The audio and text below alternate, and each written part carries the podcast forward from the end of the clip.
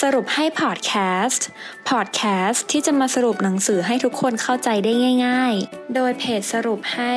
เพราะเราตั้งใจทำให้ง่าย สวัสดีค่ะ ยินดีต้อนรับเข้าสู่สรุปให้พอดแคสต์นะคะสำหรับพอดแคสต์ในตอนนี้มิ้นจะมาสรุปหนังสือที่ชื่อว่าไดโกะสุดยอดนักจัดระเบียบ เสกชีวิตใหม่ให้คุณ หนังสือเล่มนี้นะคะ ไม่ได้ตั้งเป้าที่การจัดห้องให้สะอาด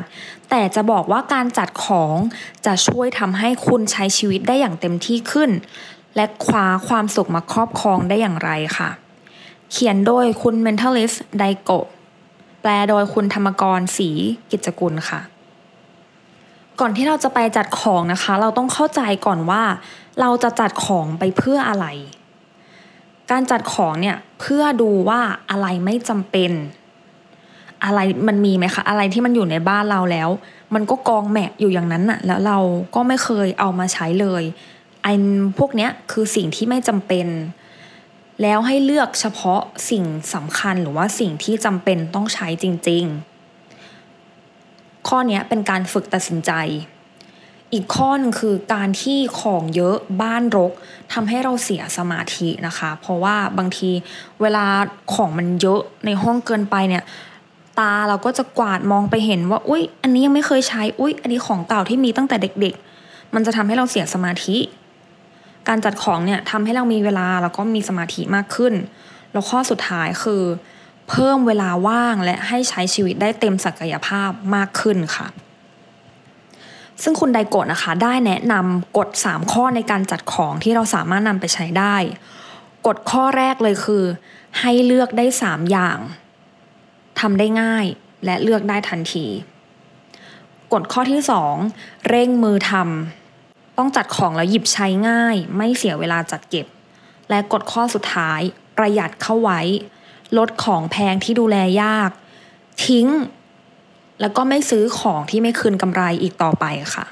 นอกจากกฎ 3 ข้อแล้วนะคะ คุณไดโกยังมี นิสัยจัดของที่ดี 7 ข้อที่ไม่ให้กลับมารกอีก นิสัยแรกคือ one in two out เมื่อเราซื้อใหม่หนึ่งชิ้น เราต้องเอาของเดิมออกสองชิ้นค่ะ เช่น คุณซื้อเสื้อมาใหม่หนึ่งตัว คุณก็ต้องเอาเสื้อที่คุณมีอยู่เนี่ยออกสองตัว โดยการไปบริจาคหรือว่าให้ คนรู้จักให้พี่น้องก็ได้ นิสัยที่สองหนึ่งวันหนึ่งให้ ยกของให้คนอื่นวันละหนึ่งอย่างค่ะ อันนี้กำหนดเลยเนาะอาจจะกำหนดตั้งแต่วันอาทิตย์ก่อนที่จะเริ่มสัปดาห์ว่า วันจันทร์เราจะให้อะไรใครอังคารจะให้อะไรใครค่ะ นิสัยที่ 3 เก็บของคืนที่เดิมได้ใน 5 วินาที เพื่อรักษาห้องให้คงสภาพเดิม สมมติว่าเราหยิบอะไรมาใช้จากห้องเนี้ยเราก็ต้องเมื่อเราใช้เสร็จแล้ว เราก็ต้องเอาไปคืนหลังจากที่เราใช้เสร็จภายใน 5 วินิสัยที่ 4 เก็บของ 60%ของพื้นที่ เพื่อที่จะให้พื้นที่เราสวยงาม เป็นระเบียบทำความสะอาดง่าย นิสัยที่ 5กำหนดจำนวน ของคุณสมบัติเหมือนกัน มีแค่สองชิ้นก็พอค่ะ นิสัยที่ 6 เตือนด้วยภาพ ให้แปะภาพห้องตัวอย่างไว้ แล้วทำให้เหมือนเดิม และนิสัยสุดท้ายนิสัยที่ 7 เทคนิคจัดของโดยอัตโนมัติ เมื่อใช้เสร็จแล้วต้องทำความสะอาดและเก็บเข้าที่ทันทีนอกจากกฎและนิสัยแล้วนะคะ คุณไดโกะยังแนะนำการจัดของตามพื้นที่เผื่อคนที่ไม่รู้ว่าเราจะเริ่มจัดของจากตรงไหนค่ะ เขาก็แนะนำสามที่ด้วยกัน คือจัดโต๊ะทำงาน จัดกระเป๋าแล้วก็จัดตู้เสื้อผ้า อย่างการจัดโต๊ะเพื่อเรียนและทำงานเนี่ยเขาแนะนำว่าโต๊ะเราต้องว่างเสมอพอถ้าเราโมแต่มีของโมแต่จัดโต๊ะเนี่ยเราก็จะไม่ค่อยมีเวลาทำงานนะคะ เพราะว่าของมันจะยุ่งเยอะไปหมดบนโต๊ะ นอกจากนั้นก็ควรใช้กล่องเก็บของนะคะ พวกเอกสารหรืออะไรก็ตามแต่ที่เราไม่ค่อยได้ใช้ก็ใส่เก็บเก็บกล่องไป อีกข้อหนึ่งคือให้จัดของสำหรับวันพรุ่งนี้ค่ะ เพื่อให้เราเริ่มงานวันต่อไปได้เร็วขึ้น ไม่ต้องมาถึงออฟฟิศถึงที่ทำงานแล้วต้องมาต้องมานั่งจัดของอีกตอนเช้า เมื่อเราทำพวกนี้เสร็จแล้วเนี่ยมันจะทำให้เกิดความเรียบง่าย ก่อให้เกิดสมาธิในการทำงานมากขึ้น พื้นที่ที่2ค่ะ เทคนิคเทคนิคจัดกระเป๋าแบบมือโปร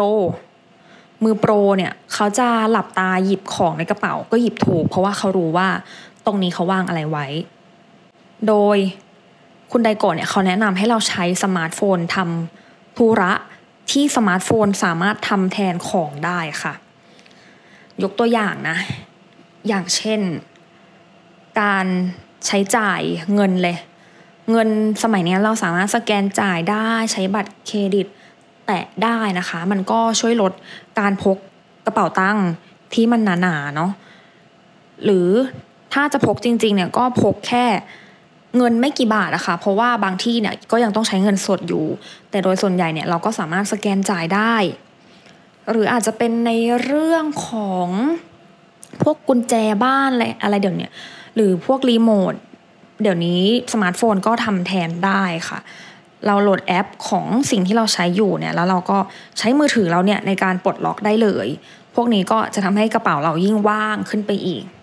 นอกจากการใช้สมาร์ทโฟนแล้วเนี่ยเรายังสามารถเปลี่ยนกระเป๋าของเราให้เป็นกระเป๋า ที่มันสามารถจัดระเบียบได้นะคะ เช่นกระเป๋าที่มันมีช่อง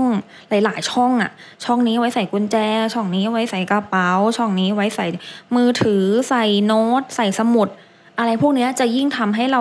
หยิบใช้ของได้สะดวกมากขึ้นค่ะ และนอกจากนั้นคุณไดโกยังแนะนำให้เราใช้ 1 กระเป๋าต่อ 3 กิจกรรม เช่น 1 กระเป๋าที่เรามีเราสามารถใช้เรียนได้ ไปใช้วาดรูปได้และใช้เข้าฟิตเนสได้ค่ะ ลองเลือกกระเป๋าที่มันสามารถใช้ได้หลายโอกาสดู และพื้นที่สุดท้ายที่คุณไดโกแนะนำคือจัดตู้เสื้อผ้า เพื่อเพิ่มพลังความคิดค่ะ พอถ้าเรามีเสื้อผ้าอยู่ในตู้เยอะเกินเนี่ย มันจะทำให้เราเลือกเสื้อผ้านาน และทำให้เราเสียเวลานะคะเขาให้เราจำกัดจำนวนไม้แขวนเสื้อต่อหนึ่งตู้ ให้ได้ประมาณ 15 อันกำลังดีค่ะ แล้วก็ให้เลือกเสื้อผ้าที่ใส่ง่ายนะคะ มีราคา พอถ้าเสื้อผ้าที่มันมีราคาเนี่ยมันจะใช้ได้นาน วัสดุเขาจะคงทนนะคะ เราจะได้ไม่ต้องซื้อเสื้อผ้าบ่อยๆ แล้วก็ให้ลองคุมโทนสีเพื่อความดูดี เช่น ถ้าคนชอบสีโทนขาวเทาดำก็มีแต่โทนขาวเทาดำหรือคนที่ชอบสีเอิร์ธโทน ก็จะมีแต่สีน้ำตาล เหลืองอ่อนครีม อะไรพวกนี้ค่ะลองเลือกที่มันเข้ากับจริตเราได้ ขอส่งท้ายนะคะ ว่าการจัดของเป็นเนี่ยเปลี่ยนชีวิตเราได้อย่างไรนะคะ การจัดของเป็นเนี่ยทำให้สมองเราได้ทำงานในกิจกรรมที่คู่ควร บ้านเราก็จะมีแต่ของดีและที่สำคัญชีวิตจะมีความสุขมากขึ้น